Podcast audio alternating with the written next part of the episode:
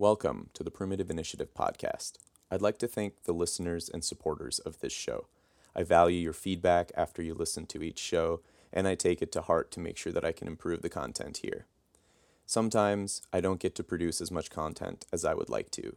My goal of one to two podcasts a month isn't always possible, but that is something that I'm working harder and harder towards. I love to bring on interesting guests who have valuable things to say, and I appreciate all of you who stick around. You can follow me on Telegram, on my website, primitiveinitiative.com, and on Instagram. My guest this month is Andrew Kaufman.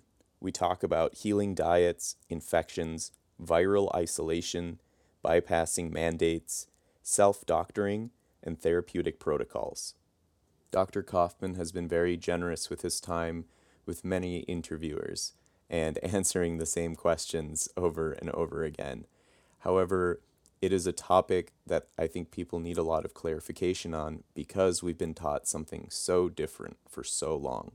So I hope you enjoy the perspectives on this show, and I highly encourage you to seek out information on your own about this subject um, because if you do so, you will find that there is a lot, and I mean a lot, to explore.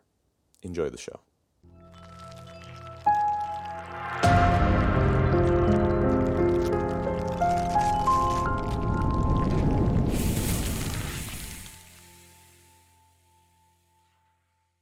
All right, hello everybody. I have Dr. Andrew Kaufman, MD, with me today. Uh, he is a natural healing consultant, inventor, public speaker, forensic psychiatrist, and expert witness. He completed his psychiatric training at Duke University Medical Center after graduating from the Medical University of South Carolina, and he has a BS from MIT in molecular biology. He has conducted and published original research and lectured, supervised, and mentored medical students, residents, and fellows in all psychiatric specialties. He is also qualified as an expert witness in local, state, and federal, federal courts. How are you, Dr. Kaufman? I'm doing well, Ozan. Thank you. Excellent. I'm really glad to have you here. Um, I've wanted to have you here for a long time. I just kind of wanted to build up some more episodes before I had someone like you on. Um, I actually started this podcast because of an individual named Dr. Raymond Peat. Um, I don't know if you've ever heard about him, um, but he was someone that I really wanted to interview. He's in his mid 80s, and I just really wanted the opportunity to have him on. I, you know, never want to assume that someone's years are numbered. They could outlive me, but he's one of those people that I just didn't want to miss the opportunity to have on my podcast. And then one thing led to another, and I've had people like you, natural healers, and people who share the same philosophy on the podcast to help spread the information. Well, thank you so much. That's uh, very nice of you to compare me to uh, other people who have made major contributions. Uh, so, uh, but you know, I think uh, I'm I'm really just uh, helping translate some of the scientific language, you know, so that people can understand it. Um, and so, you know, that's where my contribution. And there are many figures in natural healing. Um, I agree that I wish I could still talk to, you know, people like Dr. Sebi or Harvey Bigelsen. Uh, but I kind of came up a little bit too late to uh, to be contemporaries with them, unfortunately. But we certainly can learn a lot from the uh, knowledge and legacy they've uh, left for us. Yeah, definitely, I agree. It's interesting that you said Dr. Sebi. Uh, what do you share? what do you like about his, what he says? Because from some of the things that I've heard from you, you happen to, at least in my opinion, encourage the consum- consumption of animal products and stuff. He didn't really seem to be fond of that. Well, you know, one thing I've uh, recognized about uh, the way our bodies can heal naturally, like based upon, you know, our natural functions as our bodies were either, you know, designed or involved, evolved, depending on, on what you think about that, that there are many ways to uh, bring about healing and um, they different pathways for different people can result in the same kind of healing and benefit uh, or restoration of health. And so while i may adopt you know certain ideas that i think are sensible to me that doesn't mean that other approaches aren't of equal value. And you know dr sebi did have a, a plant-based herbal approach um, but he was very successful with a lot of people and so there's something for me to learn. You know i'm not uh, closed off to just one way of thinking about things. I want to see whatever has value, and and for me, you know, the proof is is really do people actually get better um, from conditions that otherwise, you know, that we've been told are incurable or something that you can only manage for the rest of your life. And I've seen that there are many ways that people can heal from these uh, things, and I want to learn about all of them. That's great. Uh, I love that approach because I come from a my origin story is you know spanned all the diets. You know, like a lot of people in the health realm. It, I started out you know as a vegetarian, then went vegan, then went raw vegan, and then raw omnivore, and then never went the carnivore route. but well, um, but you know, Ozan, it's it's like to me, it's really just so fascinating and and surprising that uh, people who eat very, very different diets from each other. I mean, like opposite ends of the spectrum. And I'll give you an example. So, Loren Lockman, who runs a water fasting clinic in Costa Rica, he has been very healthy for over 20 years, eating nothing but fruit and lettuce leaves. Then, on the total opposite end of the spectrum, you have Vonderplanitz. Now, he died of a, an accident pretty young, but many people who have followed his diet for extended periods of time are also in great health. And that consists of eating raw meat, uh, dairy, and eggs. so, how different could that be from fruit and lettuce leaves? Yet, people can be healthy on those very, very different uh, nutritional uh, regimens. So this is, you know, just highlights the incredible complexity, resiliency, and adaptability of, you know, are uh, biological organisms, like including us, and as well as I think many other animals have the ability also to do this. And it's really fascinating. And I think it allows diversity, which can enrich our knowledge and culture. Yeah, I, I agree. I, I, love that you picked those two. I was actually going to talk to you about Aajonus and um, some of the natural hygienist movement, like Loren Lockman, and there's even John Rose, who uh, loves to say solid food vacation because he's a big proponent of juicing. I, know, I think Lockman doesn't like juicing. Um, I think he's. I, am doing a juicing regimen right now, actually. Are you okay? Cool. yes. Yeah, awesome. But the those people, and I don't want to speak for all of them because you know not all of them share the same view, but they usually question germ theory. Uh, so that that was actually my first exposure to it was when I was uh, working with a naturopathic doctor and I was in the raw vegan sphere. One of the things that interested me back then um, was the questioning of germ theory, and that kind of planted a seed in me to where I was receptive to information like Thomas Cowan's and yours, and even Aajonus Vonderplanitz, who I ran into shortly thereafter questioning the germ theory. So I think you're right. And, you know, I, I would also speculate that one of the major things that hurts all of us, no matter what diet you follow or what philosophy you follow, is the aberrations, the chemical industrial aberrations on these food products that were maybe not inherently dangerous or bad, or I believe they never were, but that they are now kind of compromised in one way or shape or form. So if you comprise your diet of one thing that used to be just fine, but that one thing is highly compromised, maybe we have to take a different approach. And I think germ theory is kind of the same thing where we're blaming something that didn't seem to be an issue in the past. So. Absolutely. And you know, it was really um, a guilt by association that really uh, led to germ theory being pushed forward. You know, imagine if you uh, were looking at the cause of house fires and you went around from fire to fire and observed, and you noticed at every single fire you found these uh, men dressed in uniforms uh, holding hoses, right?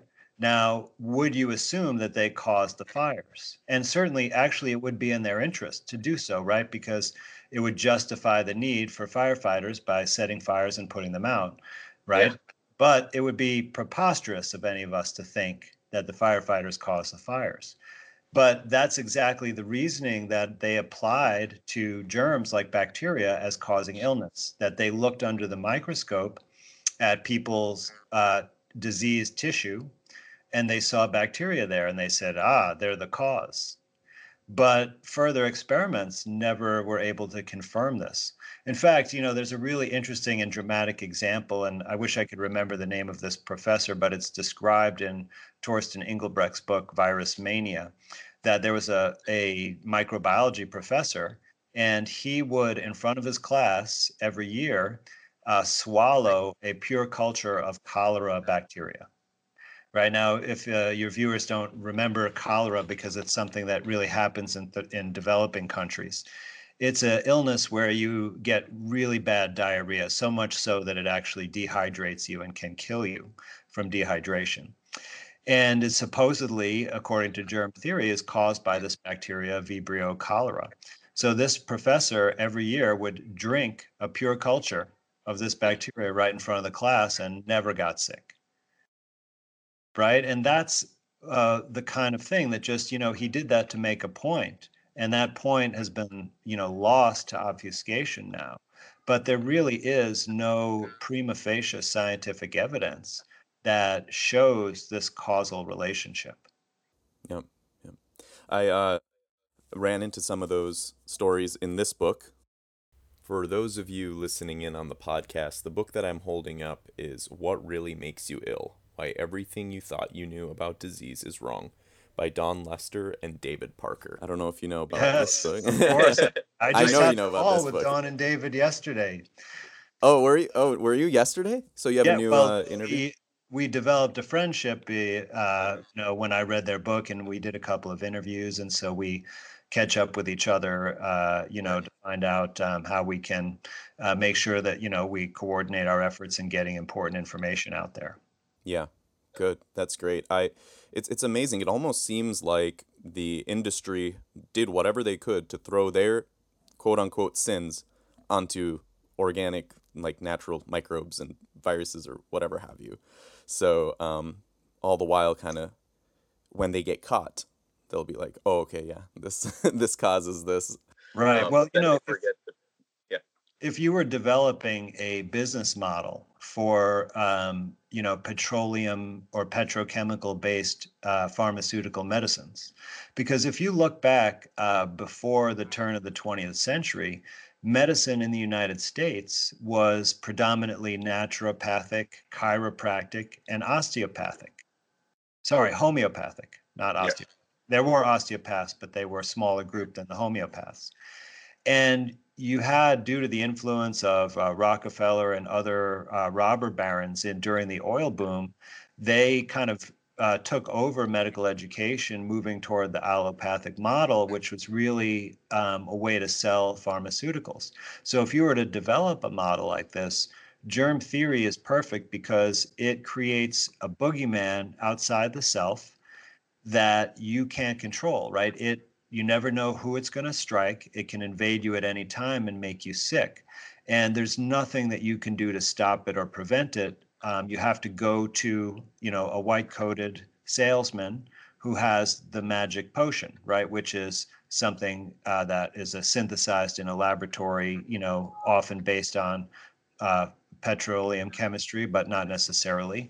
But nonetheless, it's you have to go to them to get it right? Even the laws about prescriptions, you can't even buy it yourself, uh, right? It's all through their system. So it's like a subscription only model, a private club, and you have to pay in in order to get their treatment. So this makes people dependent on that business model.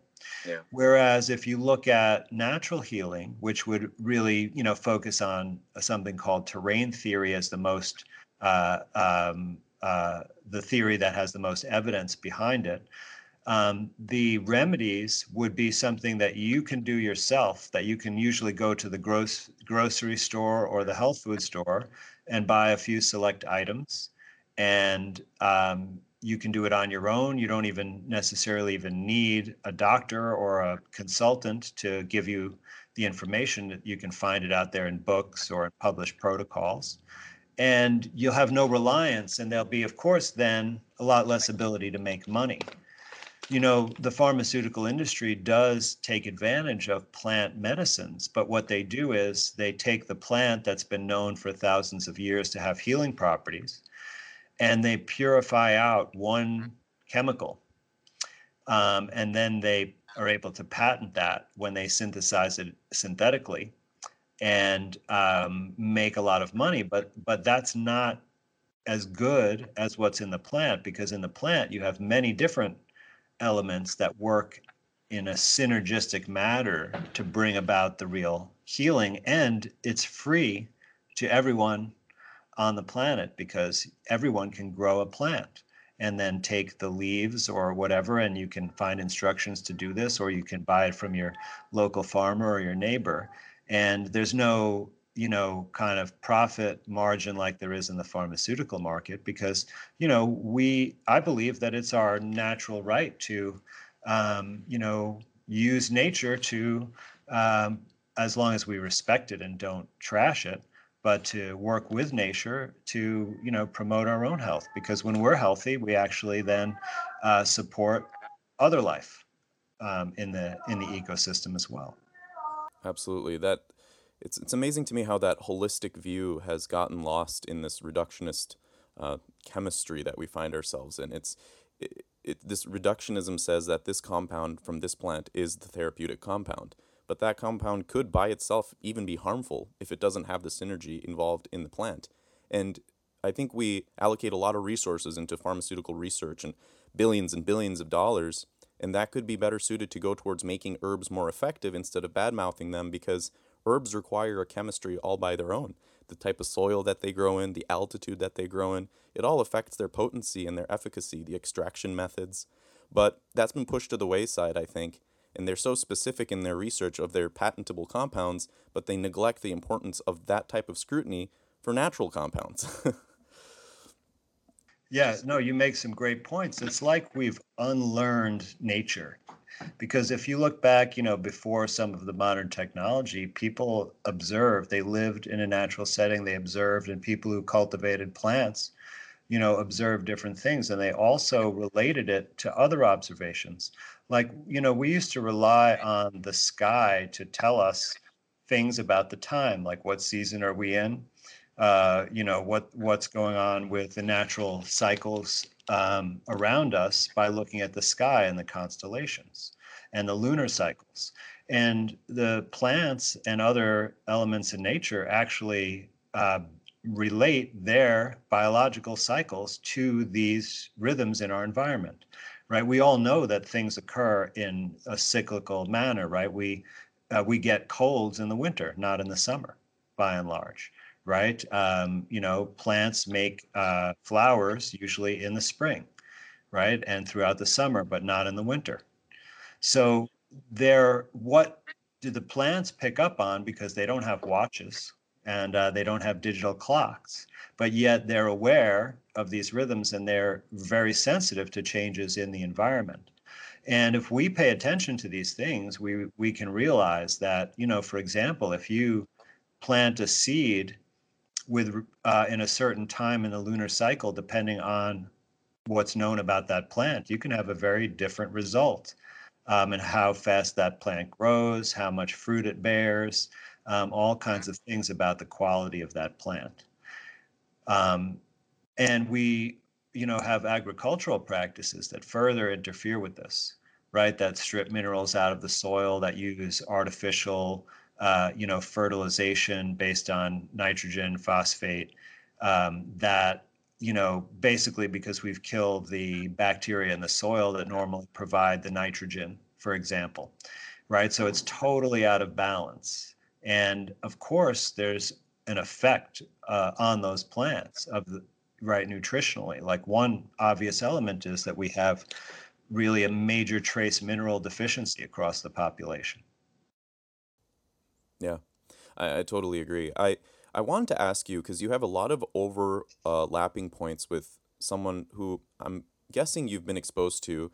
Um, he hap- he was the uh, most viewed guest on um, Del Bigtree's show. Uh, I don't know if you know Del Bigtree, right? Oh, I think you were on. Were you on? I was on Del Bigtree. Yes. Yes. Um, Zach Bush, Dr. Zach Bush. Have you been exposed to his content? Yes, uh, yeah, absolutely. I've uh, seen uh, Dr. Bush uh, give some interviews. Okay. I wanted to ask because you were talking about the cyclical nature of the cold, or what we perceive to be the cold or the flu. And he attributes that to increased particulate matter um, as a result of the plants disappearing into uh, fall and winter. And that binding uh, this genetic material referred to as viruses, and that increases the viral load. So I'm wondering what your views on that are. Do you think that there is a certain tip off of this genetic information that can cause an aberration, which then would kind of blur the lines between germ theory and terrain theory if there is an abnormality in the amount of information coming in, or do you think it's not possible for such a high viral load, e- even a high viral load, to cause anything? Well, the first uh, question I think you need to ask is what are you talking about with a viral load? Um, a viral load is a PCR based assay that's used in other fake viruses to uh, uh, try to estimate the quantity of copies of the genetic material uh, present in a sample. So, like for example, they would use this for HIV or hepatitis C as a blood test and try to say that there are so many copies of the virus in your blood. But once again, this is based on uh, looking at fragments of genetic sequences from unknown origin. In other words, they're not from viruses. So, you know, Dr. Bush, I'm very confused when I listen to him talk because I'm not sure what he's saying. His when he says the word virus, I don't know exactly what he means. Um, but I do agree with the the um, ideas about terrain theory and that what you know this illnesses are like the seasonal colds and pneumonia are uh, essentially our bodies detoxing from the year-long exposure to air pollutants and particles in the air and I think these mostly come from industrial applications and, and perhaps from geoengineering.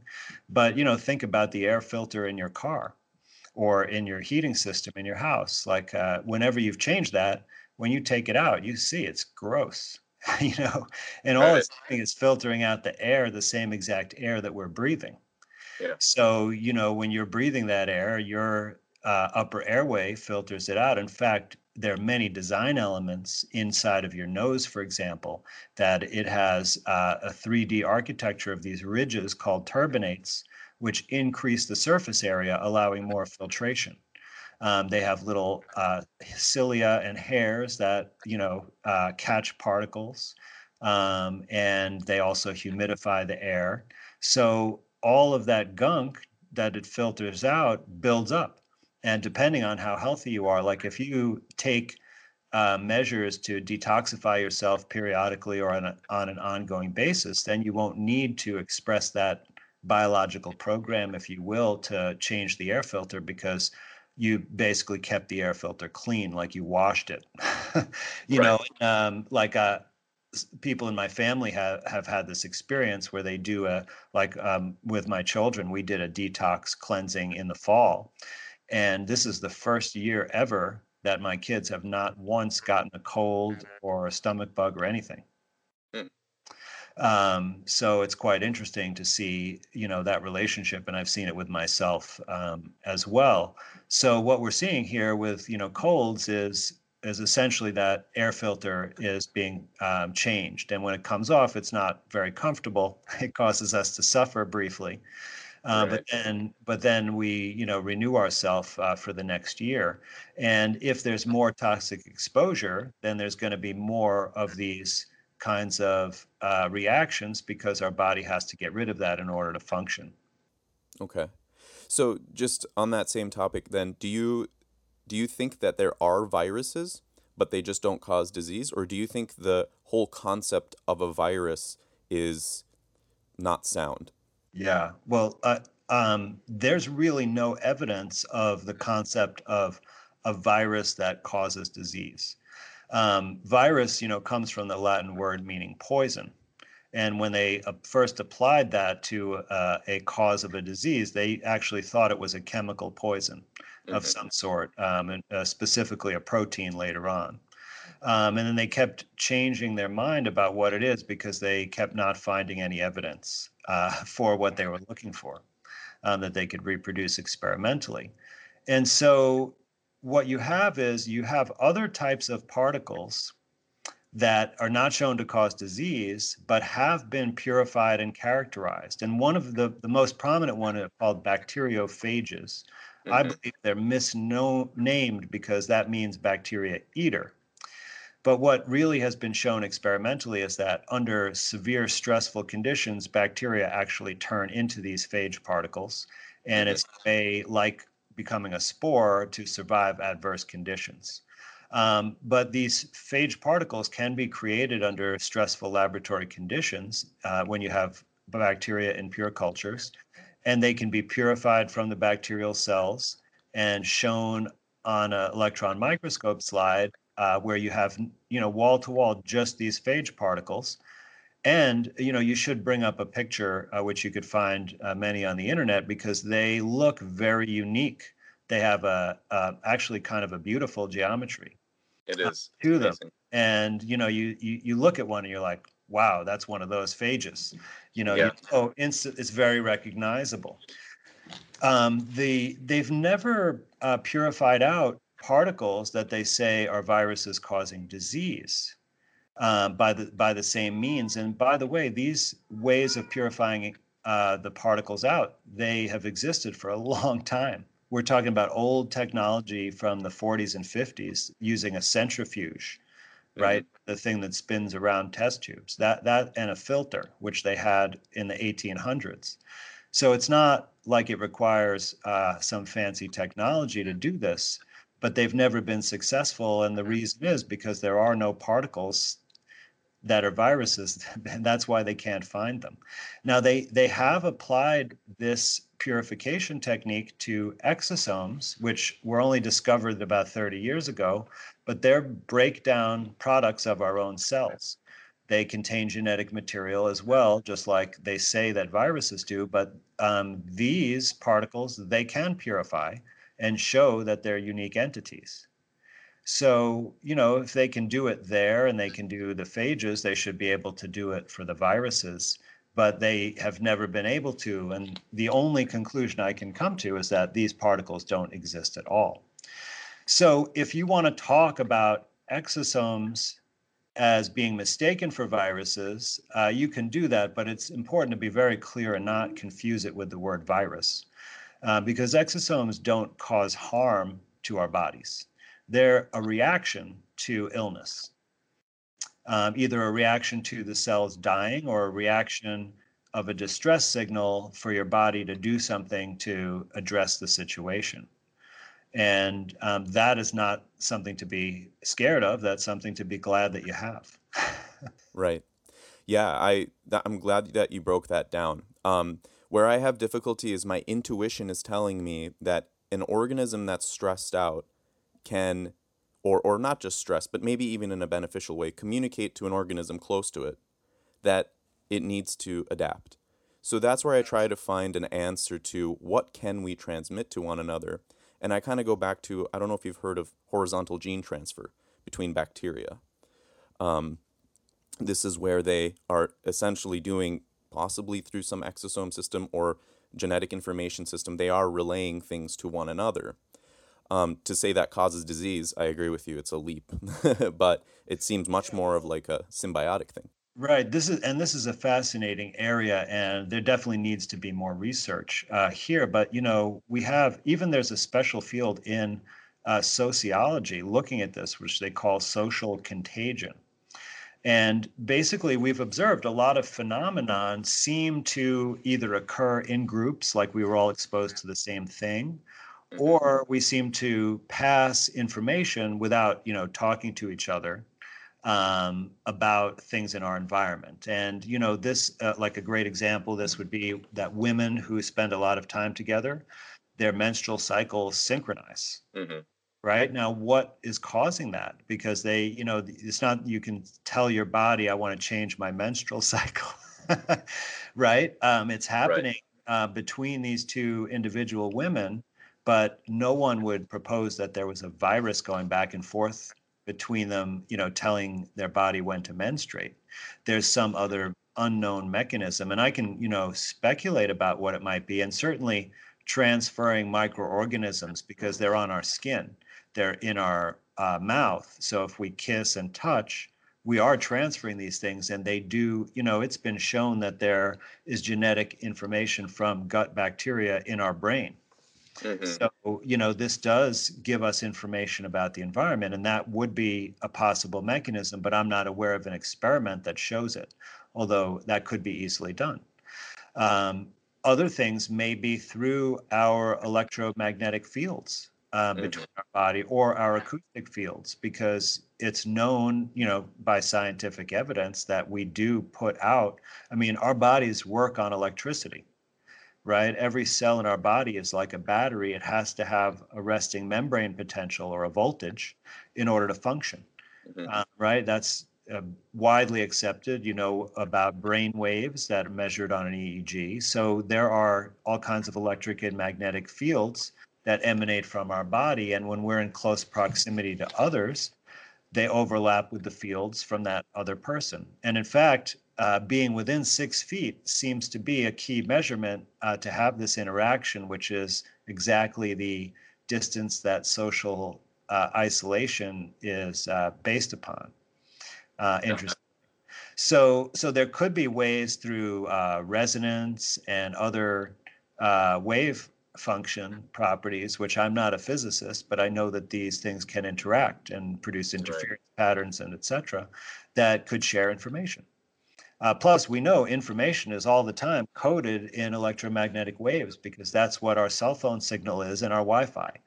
And we put out similar signals from our own bodies. So, what's to say there's not a communication mechanism based upon that that we just haven't measured yet or are not aware of scientifically?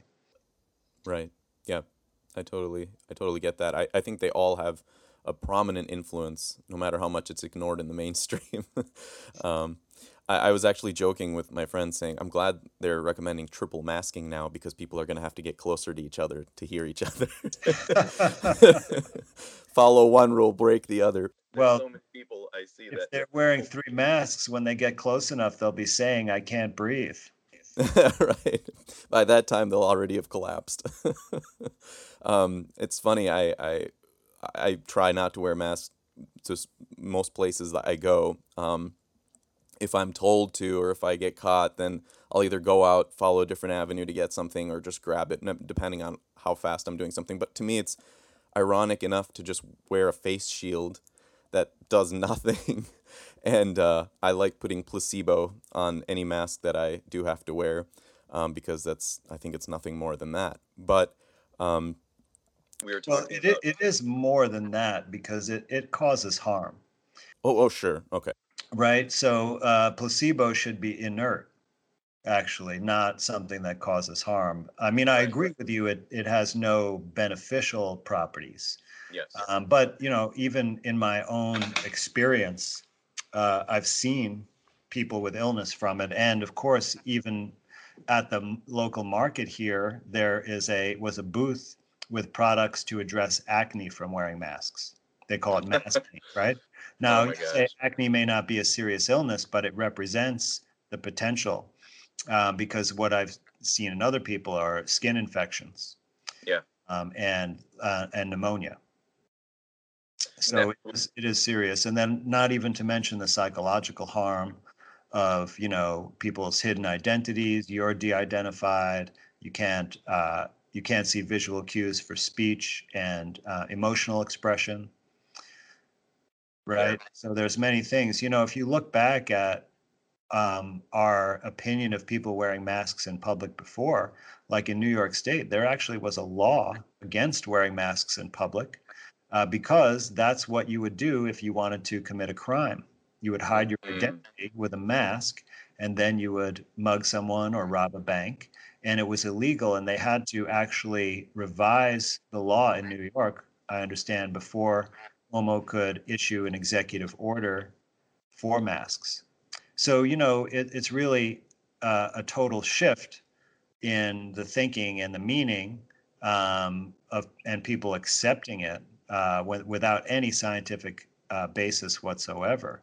Um, it, it's it's really important to recognize this because it it's, separates us from each other. Right. Yeah, I, I agree. I, I would almost argue they didn't let people wear masks so that the pollution that is the real issue wouldn't come to the surface. like, why are you wearing your mask? It's like, have you seen the pollution that's prominent in our city. like I, I like like you said, like the things that are making us sick uh, are being wrongfully blamed on microbes, and then those things are being ignored. Those things that re- like like this book covers what really makes you ill, right? I mean, how much of the stuff is stuff that we've mined out of the earth or dispersed into the skies? Um, so I wanted to ask you: Do you think any microbe can cause disease? Because talking about masks and their negative effects makes me wonder if there's any word that matches with placebo that would indicate that it's a negative placebo, like something that actually harms you. A specific word that I could put on my mask so it would drive the point home. But um, well, you could uh, do what um, Peggy Hall says and put a suffocation device. Oh, okay, that's perfect. there you go. I like that. Yeah, because it can't be a lot of words uh, because you can't see that uh, I've found out. It needs to be something big and simple so people can get the message real quick because people also don't want to look at you. People, I, I see aversion happening even with people wearing masks. It's almost like they're embarrassed. Um, like they don't look at each other. like I used to like nod to people here in Minnesota. We're super friendly. You know, most people are like very friendly. You say hi to everyone. You nod to everyone. That's decreased. Well, here's something I noticed because I, I will never and have never worn a mask. Um, and I even, you know, was fired from a job because of it. But uh, what I noticed is, and sometimes people do confront me, and I have on a, a, couple of occasions been prevented from, you know, doing business at a certain store. And I, I'm happy to walk away in those situations. I do try to educate the people. But by and large, the I think the most important thing to show those people is your smiling face. And when you smile at people, they are so starved for that. Like this, think about, you know, cheers that work at the grocery store, you know, they just see, you know, blank face after blank face after blank face. And then here comes a smiling person. You know, they they want I find that a lot of times I end up taking longer because people want to talk to someone who they can actually see their face and you know and of course people that are really scared won't do this but they probably would stay they you know they wouldn't necessarily work a job like that but yeah. uh, it's really a surprising thing so you know show show your smile yeah I, I agree that's why whenever i do wear a mask I w- try to wear the invisible or the one that you know is basically nothing it's just this shield and there's you know opening on top and everywhere but it's hard for me because i live in a really really small town and there's a very limited number of stores. Um, so every every store is specific to what it sells. Like we have a hardware store, that's its own thing, and then there's the food store. So if you decide that you can't go into a place, or if they decide for you because you're not wearing a mask, you lose out on the products in there. Like for example, I'll give a shout out to Menards, who I've been conflicted with for a long time and argued with multiple people there, but. Um, I don't want to support Amazon. I don't want to shop online. I don't want to feed that paradigm.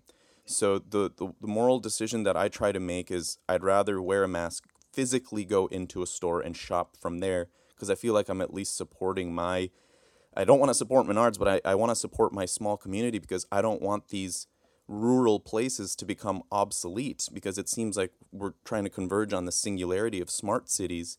And I could stay home, not wear a mask, and order my stuff that I usually get from Menards from Amazon, but I feel like almost that's worse. I don't know.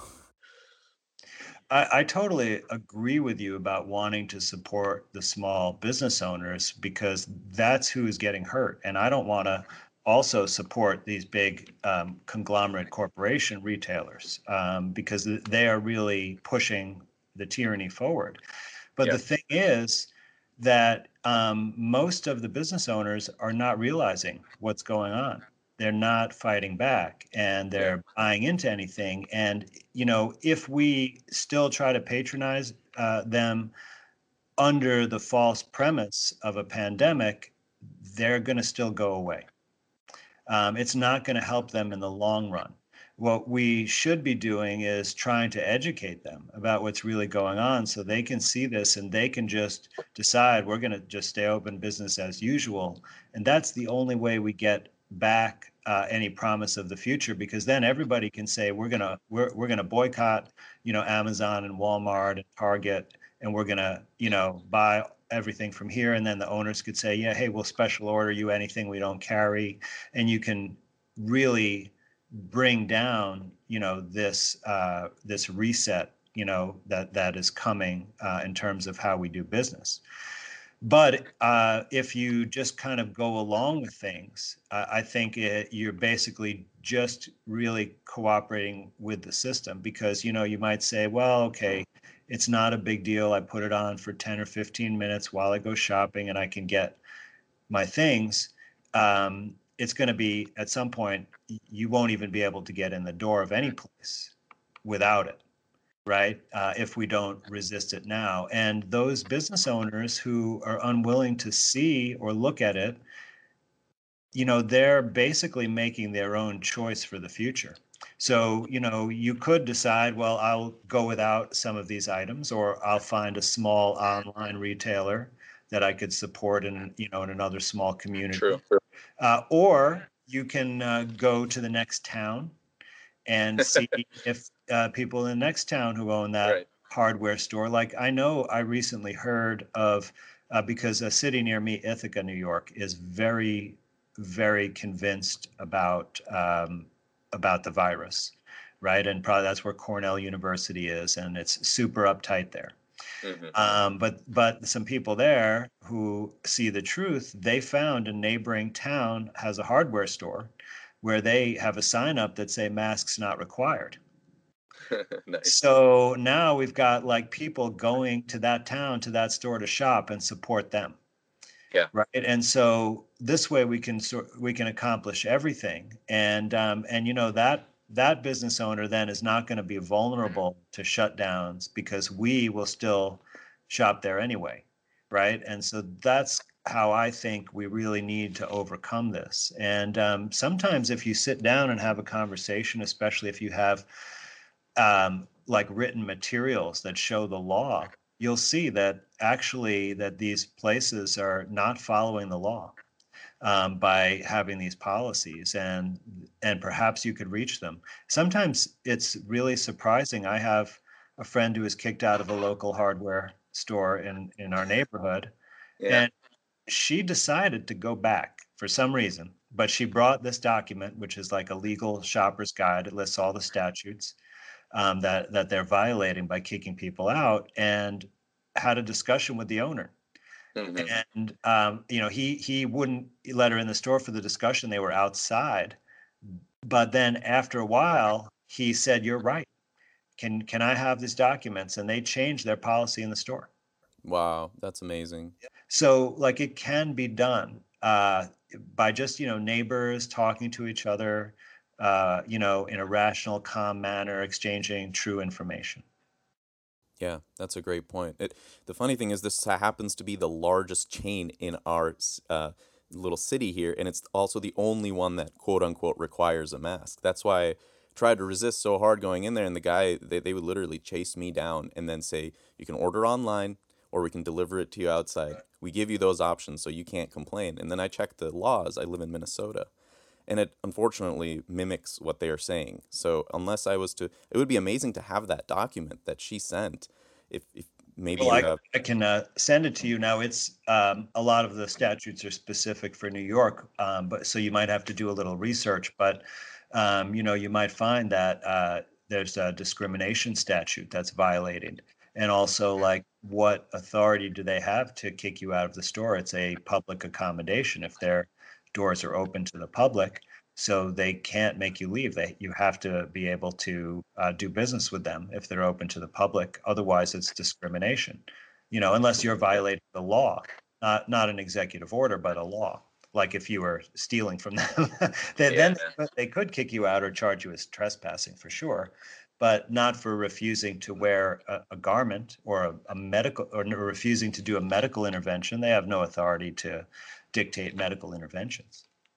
yeah, I, I was so surprised because I, first I said I have a medical condition the first time I went there without a mask. And the one of the employees asked me, what is it? and then, so I said, can I talk to a higher up? And I went to the higher up and I said, you know, you guys are kind of engaged in some discrimination here. First of all, you can't ask people about that. And second off, you know, what, what, what are you basing this off of? And we had a conversation and, and ultimately ended it, they ended it with saying, we're lawyered up. You can do whatever you want. It was very aggressive. Um, I- was just amazed. Some- retail chains have, you know, taken that attacked, like I think uh, Sprouts uh, grocery chain in California, for example. Um, but most of the big retailers, and you know, we were starting off talking about not giving all the business to big retailers, right? But but nonetheless, like uh, many of them have realized that it's actually a losing proposition legally, so they allow it. You know, like Walmart uh, um, allows it. The big um, hardware chains, um, you know, they they don't give you a problem at all. Um, in fact, some stores are, you know, even better. Like the, I have to give a shout out to Wegmans, the grocery uh, store in my neck of the woods in New York, because they um, not only respect it. I mean, they may offer you a mask, uh, but they don't require it. But they say that if other customers bother you, that they will come and help. Hmm. wow so that I have, you know, I wouldn't uh, ask for that help except in an extreme circumstance. But um, but it's it, it just gives you confidence to be in that place, knowing that they respect you, right, and they allow you to to make your own decisions about how you want to protect yourself and shop. Um, and they protect you from other people who want to infringe upon your rights. So that that's you know now they don't have that duty, but that is a like a neighborly way uh, to run a business. And you know so I, I still i don't enjoy going there around people dressed up like surgeons but i i go there with confidence that i'll be able to get my shopping done. Yeah yeah perfect. Well great information and tips for people who have to deal with this every day so um, I just want to take a little break here and say that people are listening to the Primitive Initiative podcast, and I have Dr. Andrew Kaufman with me. Uh, I, I wanted to ask you quick. Um, is there anything new that you've come across? Anything that you would maybe go back and add to to two of your videos? The first one that you were giving uh, the the PowerPoint presentation, the one that became very popular, and then the second one, um, the uh, rooster in the river of rats, where you get into testing and um, how they're not filtering it, and they're more so just looking for genetic material. Is there anything that you want to add to that? And if you could also include your website, maybe do that first and then get into that so that people know where to find you. Yes, well, uh, my website is uh, andrewkaufmanmd.com, and it's uh, K A U F like Frank, M A N, just one N. And um, if I would encourage people to uh, sign up for my newsletter because then you'll uh, keep informed about everything that uh, I'm working on, all the projects um, and uh, interviews and presentations, etc. Um, you know, those are perhaps the two biggest, uh, you know, presentations I've given. Uh, you know, they were both slideshow academic type presentations, and one uh, was really where I realized that what they were showing under the microscope is um, likely to be exosomes or other cellular breakdown products, and there's no way to tell uh, or no proof that it's a virus or anything of the sort. Mm-hmm. And then the rooster in the river of rats is about Koch's postulates. And Koch's postulates are the uh, simple, common sense set of experiments or rules that were proposed by the people in germ theory, um, of whereby you prove that a, germ causes an illness. And um, I reviewed, I've since done another uh, review because there were two papers that claimed to satisfy Koch's postulates for the SARS-CoV-2 uh, fake virus. And so I did a, um, a presentation with Sayer Ji on GreenMed Info talking about one of those papers, uh, which used transgenic mice um, as a, a, host model. But the the River of the Rats, I look back at a paper from 2003 in the SARS uh, epidemic that another, uh, the fake virus that this one is based on, that's the SARS-CoV-1 um, pretend virus and showed how they didn't do what they said in the paper. Um, and in fact, the same thing is true in the more recent paper that they they did not follow Koch's postulates at all. So Koch's postulates said that you're supposed to be able to um, isolate or purify the germ from people with the illness. So if you have people with strep throat, that you can take out a streptococcus bacteria from their throat um, and show that it's there by itself. Um, they've never done that step, but then it says you're supposed to be able to take that germ, put it in a healthy host, and cause the same illness, right? And so that's pretty simple. And so they did, they took something which wasn't an, an isolated virus. It was a basically the filtered material from a, a toxic cell culture. Um, and they put that in experimental animals, but they didn't cause the same illness. Mm-hmm. In fact, with the uh, the COVID nineteen study on Koch's postulates, the illness that they caused consisted of bristled fur. Interesting. So there was no there was no like coughing or wheezing or hypoxia or shortness of breath in the experimental mice. In fact, the the mice that got the toxic cell culture, which they said was the virus, versus the mice that didn't get it, just got salt water, there was actually no statistical difference in their symptoms. Hmm. So, you know, what we have here is like um, science that if I if I propose this experiment in college and handed in a paper, I would get a failing grade because I didn't actually follow the normal procedures of a scientific experiment, like to do a control, to design it so that it can, uh, you know, either prove or disprove your hypothesis. Yeah, that's what we're talking about here. You know, it's uh, it's amazing that it gets published. It it seems like the person who tells a lie and then tells a lie to cover that lie and then tells another lie to cover all the other lies that they've told. It's building up, but you know, I think it's pretty obvious that once you start lying that much, it's bound to crumble at some point. So I'm hoping that point comes soon. And I think it's already come, but it's being silenced. so um, I really try to direct people to alternative sources of information. And I would also recommend people to pers- pursue um, Dr. Kaufman's videos and interviews on BitChute or Odysee, uh, kind of these alternative platforms, and turn your friends and family onto these platforms so they don't exist in the echo chamber that is Facebook uh, or becoming Facebook, where it's just the the approved things that are visible and the rest are lost. I've just recently uh, made a shift there because really since last uh, May, I have been pretty much uh, shadow banned and censored on YouTube. So yeah. Uh, every important video about the pandemic that I've had has been taken down with a couple of exceptions since then. And they have not let me get any more subscribers. They demonetized me.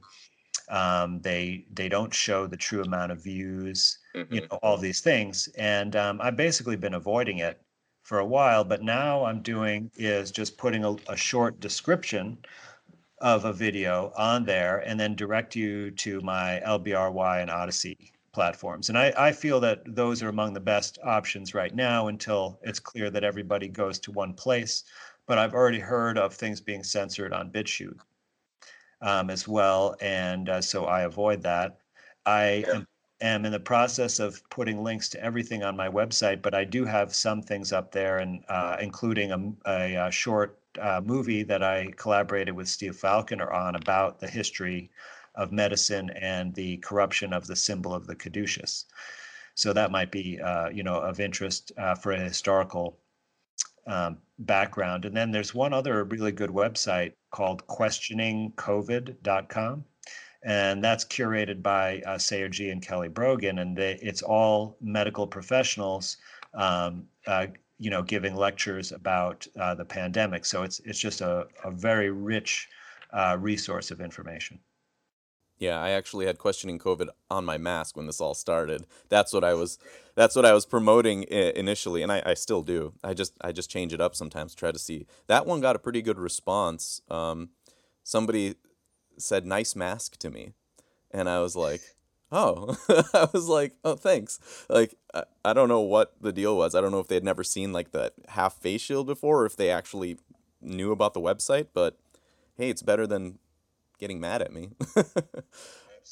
Um, so i wanted to ask wearing a mask you could potentially get um, you know acne or pneumonia. Would these be bacterial causes? So do you think that bacteria can be disease causing agents um, or do you think that any microbe including parasites or excluding, you tell me, uh, can't cause disease? Well, um, no, I don't. I don't. I'm not aware of any clear evidence that shows that microorganisms can cause disease. Um, essentially, what they do is they respond to a disease. They're more of the result of an illness and they they perform what's called a saprophytic function. And this is well characterized in mainstream you know textbooks in ecology and microbiology. And we've all observed this in nature where when we see uh, a dead animal or a fallen tree or or a limb that over time microorganisms break down this material back into the constituent elements that can rejoin you know the soil and uh, new life can emerge in the future. And this is our natural recycling ability. And microorganisms in our bodies do the exact same function. When we have an insult to our health which could be caused by you know physical trauma or exposure to toxic substances from without or from within from psychological stress, from um, malnourishment, being able to repair a part of our body or um, make a functional protein because of malnutrition. All of these things are insults to the body um, that can cause tissue damage. And when, when that occurs, our, our body sends out microorganisms um, through a pleomorphic cycle um, they they come from different parts of our of our body, just like we know about the gut flora, and yep. they respond to clean up and renew that area of the body. And so they're not the, the cause, they are the response. Now, sometimes we get into a chronic disease state where the microbes can't complete the work. Like they can't clean up the area because the disease is ongoing, for example, right? Like that we keep putting the poison in our body. Um, and you know, like I, I, just had the idea of like something like a heroin addict, where it's very dramatic because they're putting dirty needles into the arm day after day, right? And as hard as the body tries to get rid of the crap they're putting in, they keep putting more in. And yeah. so that's kind of so either you have like a toxin that's bio incompatible, like heavy metals, where the body just has no way to remove it. It's because it's not naturally found in our environment. Uh, or there's more coming in um, and faster than the body can keep up with it. And so then those microorganisms get into kind of a chronic state. And like I see this a lot with parasites, mm. uh, that then they kind of, uh, you know, they then manipulate your body so that they can stick around and survive better and sort of become a problem unto themselves. But if you re- address the root cause, remove the toxicity, they will leave. Right? Okay. They, they didn't come in and cause the condition. Um, and another way of looking at this is that the same way that our own body, if our terrain gets damaged by a toxin or doesn't have the right raw materials, that results in illness. Well, the microorganisms and parasites are also subject to this. Mm-hmm. So, an example would be um, like when you get uh, pseudomembranous colitis or C. diff, which is a really bad, you know, infection, quote unquote, but sure. it only occurs after antibiotic treatment. So mm-hmm. basically, the antibiotics kill all the normal bacteria in your colon except for this one species of mm-hmm. Clostridium difficile or C. diff. And that survives, but it's kind of pissed off because you just tried to poison it. Right. And so its terrain is poisoned. So it changes its physiology to deal with that adverse environment. And it starts invading your colon tissue. Whereas it actually lived there normally among all the other bacteria when you weren't sick before its terrain got damaged by the antibiotics. So now it becomes sick and becomes somewhat invasive. But you don't, if you give more antibiotics, it's actually much less likely to, to fix the problem. Um, what's shown to fix is addressing the terrain. And the way that's been successful is by doing a fecal transplant. So you restore the bacteria population by giving donor bacteria from a healthy person in their feces, like the same bugs that are in the colon, and then those reestablish a normal terrain and settle down the C. diff back into their quiescent role in balance. So none of those things, if you took that C. diff out of that person and injected it into another person, it mm-hmm. wouldn't it wouldn't make them ill. Yeah, their terrain is healthy. Um, you know, it would just go right into balance, right in them, or right, or come out in their feces. So that's the difference that we're talking about here. You know, germ theory, the germ is the root cause, and the only way to um, address it is to get rid of the germ. Okay, yeah. I Zach Bush makes an analogy saying that you take a field, you destroy it of all of its, you know, uh, mycorrhizae, all the bacteria and everything, and then the weeds crop up to help remediate the soil, and then the weeds are blamed for causing the dead soil. It's you know I, I like that parallel of the soil to the gut. It's and that is uh, that is terrain theory. Mm-hmm. That's uh, exactly what it's describing, and I fully agree. But that's a great macro model for what's happening inside of our body with illness, you know, and it follows the principle as above, so below. Yeah.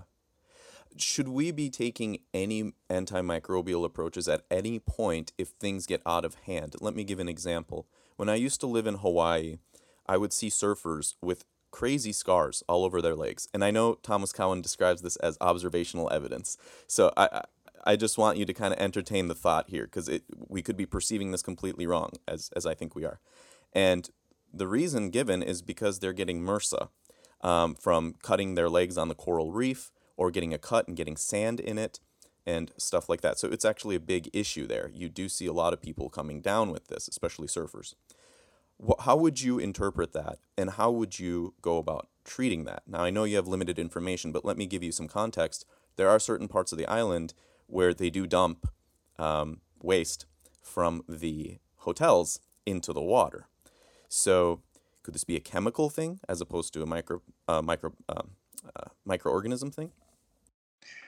Yeah, well, I mean, I, I, I can definitely explain this, and it's not because there are exotic bacteria in the ocean water that cause the illness. It's it's actually what you said. It's because of the trauma.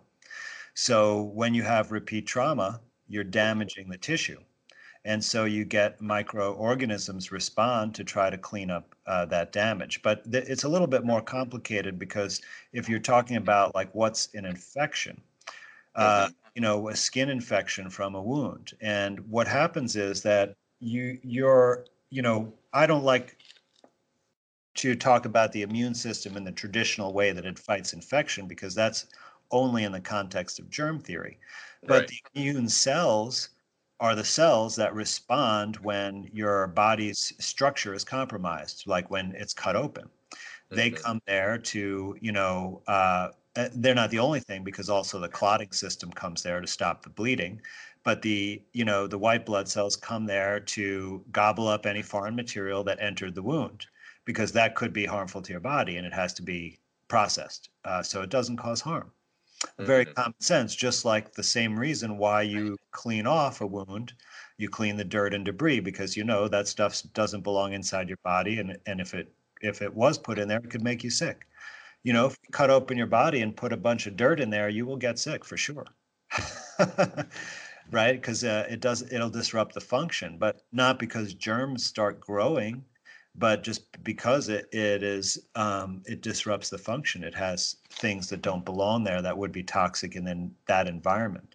Um, you know, the the body works in a very delicate balance. It needs things to be you know just right, the pH just right, the concentration of you know, of minerals to be mm-hmm. just right. Everything like that needs the right cofactors. It's a miracle that we're alive at all, to be honest, if you really yeah. understand the complexity, um, you know, that that goes along with this. Okay. That makes sense. Um, yeah, I, I've always thought throughout all of this, throughout my years, that we have to redefine what we consider an infection or the immune system. All of these words, like you said, are catered to a purely germ theory based reality or you know simulation. Right. So, so yeah let me just finish my description because with this sure. wound so when you have the immune system responding there um, the immune system is also what manages the toxins in our body. So for example if you get a vaccine and it has like aluminum in it your immune cells wall off that aluminum right at the site of the injection in what's called a granuloma Because it recognizes it as being toxic and but also has no way to process it because we don't have a natural aluminum metabolism and so it just walls it off there but later on those immune cells might be needed to respond to like the cuts on your body from surfing. And so it might piggyback the aluminum to a different area. And this has been shown in experiments that immune cells can move toxins around from one part of the body to the other. Now, they respond to bring nutrients to the area to repair the wound. But what if they bring toxic materials instead of nutrients? Maybe the body is deficient in the nutrient like collagen that it needs to repair the tissue, especially if you're getting cuts all the time and it has to keep repairing them. It'll run out of the raw materials. Once those toxic materials get deposited at the wound site, they irritate that area, cause tissue damage, then the bacteria come to clean it up, and that's what the skin infection is. Um, and uh, you know, I've experienced this uh, several times when I lived a toxic uh, lifestyle before I really, um, you know, learned about this stuff. And I had cellulitis uh, several times. But if you use something that will help dissolve those toxins in the wound, um, so they can be cleared and processed through the liver and eliminated, the, the that so-called skin infection will clear up in no time. And I'm talking about something like uh, putting a couple of drops of turpentine on it or DMSO. Um, and I've I've done that myself many times, and I know other people who have. And you know, I used to kind of get recurrent skin infections actually before I really detoxed. And I tried the topical turpentine before I went through a real cleansing protocol and it was the the fastest ever. Like i had taken antibiotics i had put topical antibiotics in the past. They always took days before there was any improvement. With turpentine the next day it was better right? Because all it did was really it, it penetrated the skin dissolved whatever toxins were there causing the damage and they could just be processed away and then it could heal normally Okay, so I, I just want to re uh, reform this here and um, say it so I understand that I'm understanding it correctly. So if you have if you have a wound and you, there's some debris in there that shouldn't be in there or something like that, there can be microbial activity, but that microbial activity is degrading dead tissue, doing its purpose. And also, your body may be reacting to the toxin that's also present there. So there could be a double whammy possibly going on. Right. So if you if your overall your terrain has an excess buildup of toxicities, you know, your body tries to store them in safe places, but they're constantly being moved around if you're accumulating them. So if you have trauma while you have this extra toxic burden, your immune system is going to bring those toxins to the, the site of the wound many times. And you know, there are many of the illnesses that are thought of to be infections are really just this process right? Mm-hmm. Including some sexually transmitted diseases, because you don't realize that the sexual act creates actually trauma on a microscopic level because of the friction. And this, by the way, is amplified uh, in people who are circumcised. Um, separate topic, but but important to note.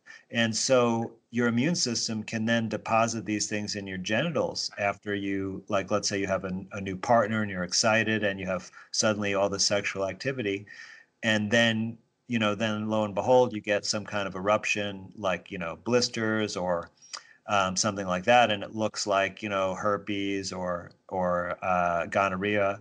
Um, and you assume that. But what's really happening is the process I described that the little trauma, the immune system's bringing those extra toxins uh, as a result of your body being toxic, putting them there, actually trying to get rid of them because you know since now the surface of the skin is disrupted right your body could purge these things. So like these vesicles or blisters that you see with herpes notice they have fluid right? They're trying to get that fluid out. That fluid is is filled with toxins. And um, you know so it's kind of exploiting the damage to the skin and this can be magnified if you have a collagen deficiency and your skin is really thin um, right? Which like uh, is accentuated during pregnancy many times because everything's stressed out and you're giving all the nutrition to the growing baby. And that's why, like many illnesses, manifest in pregnancy. So, this is really, you know, kind of what's happening uh, with a lot of modern chronic illnesses. That's that's great to know because that, like you said, puts people's control of their health in their own hands once again. Once you know exactly what's going on, or not even exactly, but you understand the mechanism by which these things operate, you can do things yourself to try to fix them. Um, and I that really appeals to me. That's why I want to talk to people like you and educated people, so I know because I want to live off grid at some point, and that's been a dream of mine. So I want to know how to address my my wives, my kids' uh, issues um, myself on our own because it might take us an hour or two to get to the nearest hospital. So this I think it's dangerous to continue the rhetoric of germ theory because you okay you sterilized everything your house resembles a pure diamond but if that's not the cause of your issues you, you've done nothing. So you've made things worse. You're not going to be very healthy living in a sterile environment as well you know uh, yeah. 10 you know 9 out of 10 at least uh, cells in our body are microorganisms and uh, we can't survive without them. You know research has clearly shown this yeah. um, it's one of the reasons why chemotherapy is so harmful because it kills all of those um, organisms in our body as well as as our own cells. Yeah, you know, Aj. Mm-hmm. Well, I was just going to mention that I'm I'm actually uh, just very close to launching a new uh, webinar series mm. where uh, twice a month I'm going to have uh, webinars with you know question and answers. But my real goal is to educate people on how exactly to do what you're doing is how to manage their own health. And in you know, Excellent. I think my first uh, webinar is going to be about dealing with emergency situations. And nice. in truth, there's almost um, you can manage almost any situation by yourself at home successfully. If you know if you have a few things, you have to have a few things um, available. Um, but even things like gunshot wounds, um, you can actually manage uh, yourself in terms of surviving. So, um, you know, I'm, I'm excited about that. And uh, anyone who uh, gets on my newsletter, you'll be the first to know, but it's only uh, weeks away at this point. In fact, I we have a, uh, a test uh, of the software this afternoon. Perfect. Wow, I'm really looking forward to that. That is so on point with what I was looking for. So that's oh, perfect. good. And you know, people will actually have the opportunity to ask me questions directly and have a little bit of back and forth. So I'm really excited about you know finding out what people really want to know and uh, you know helping them figure out some of these things so they can be prepared to manage their own situations. You know, without having to rely on the hospital and other people. Yeah, that's excellent. I um I have a couple more questions for you. Do you have time for those, or are you running low on time?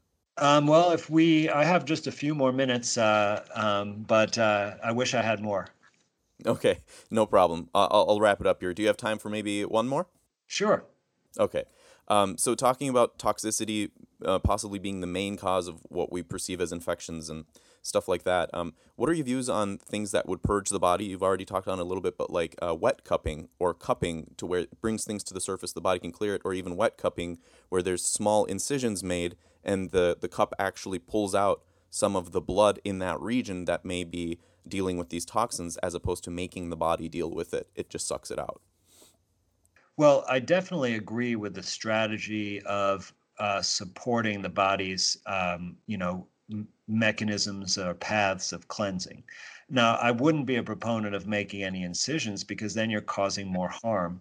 So my, uh, you know, preferred methods would be to basically use the body's normal detox pathways, and you know, so I'm talking about predominantly the liver and the colon, but also the skin, um, you know, and kidneys and other roots, and it and it really depends on the particular issue um, because like if it's a problem in the liver for example um, then you know you need to address the liver directly uh, because the liver is the biggest organ of detoxification. It filters most toxins out of the blood. The kidney really mostly regulates the concentration of minerals and salts um, although it, it can do some detoxification as well. So the liver is really a key thing um, but uh, like I'll give you an example. So something I know is very effective for pneumonia. Um, and by the way, before antibiotics, the pr- primary treatment for pneumonia was enemas, and they're very effective. Um, so what I know is effective is a combination of enemas, and that really allows your liver and colon to remove toxins. um, and inhaled uh, steam with turpentine.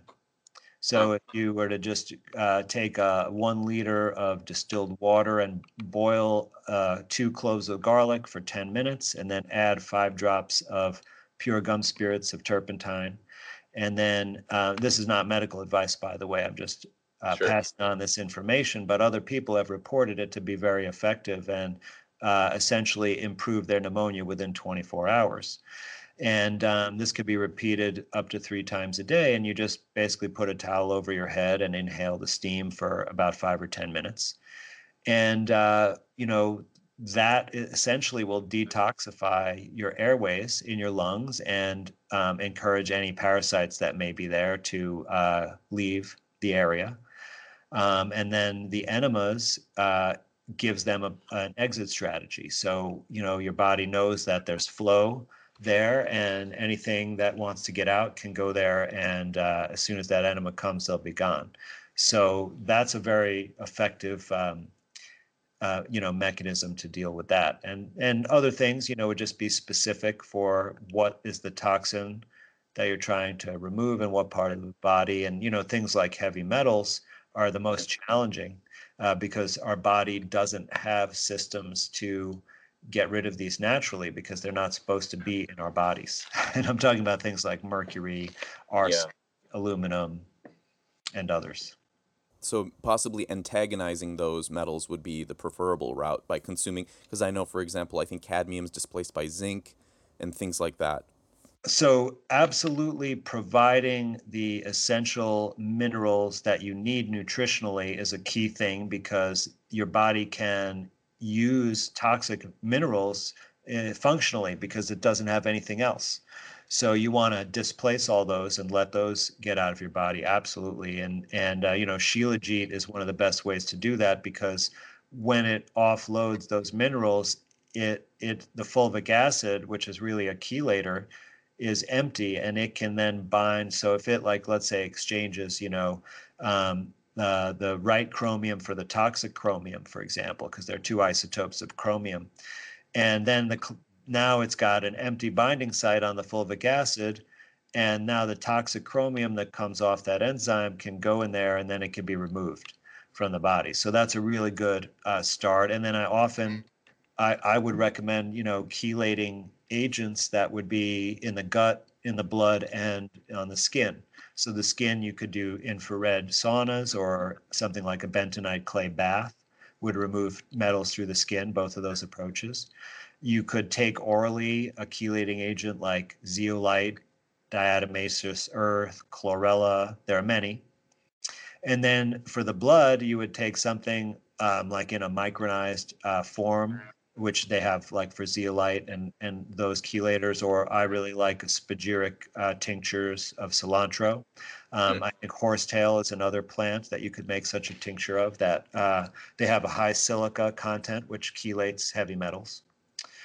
Um, so there you know those are the kind of heavy metal approaches uh, that i would use and i and i generally uh, would recommend that they be used in combination with each other for a prolonged uh, time period because hmm. it's mm. it's just really difficult to get those metals out that it takes some patience i see yeah just kind of keeping with it and making sure that you're supporting like you said the organs of elimination so you're not just moving things around um, and that and that includes by the way having adequate hydration because if your mm. blood's too thick from and many people are walking around chronically dehydrated mm. um, if your blood's too thick it can't dissolve it has less dissolving power, so it can't get rid of the toxins and bring them to your liver for removal.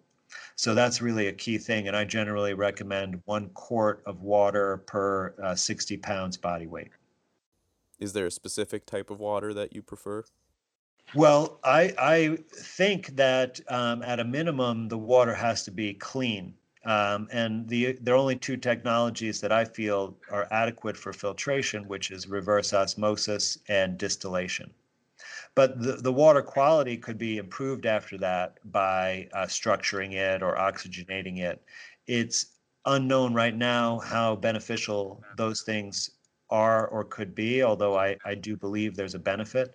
But certainly, the, there are so many contaminants in tap water and bottled water and even spring water that could be harmful. It's I, I feel that it's most important to remove those things in order to have uh, you know healthy water.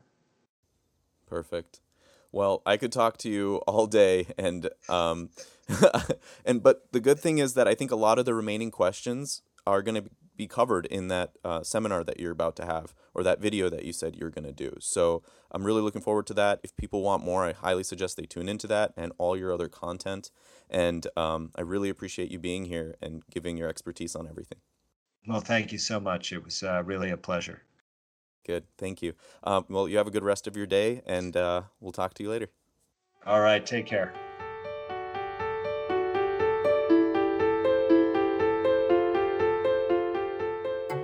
I'd like to thank everyone for listening to the Primitive Initiative podcast. Please don't forget to rate, subscribe, follow, and share. If you'd like to find out ways to support us and for show notes, resources, and timestamps, please head on over to primitiveinitiative.com thank you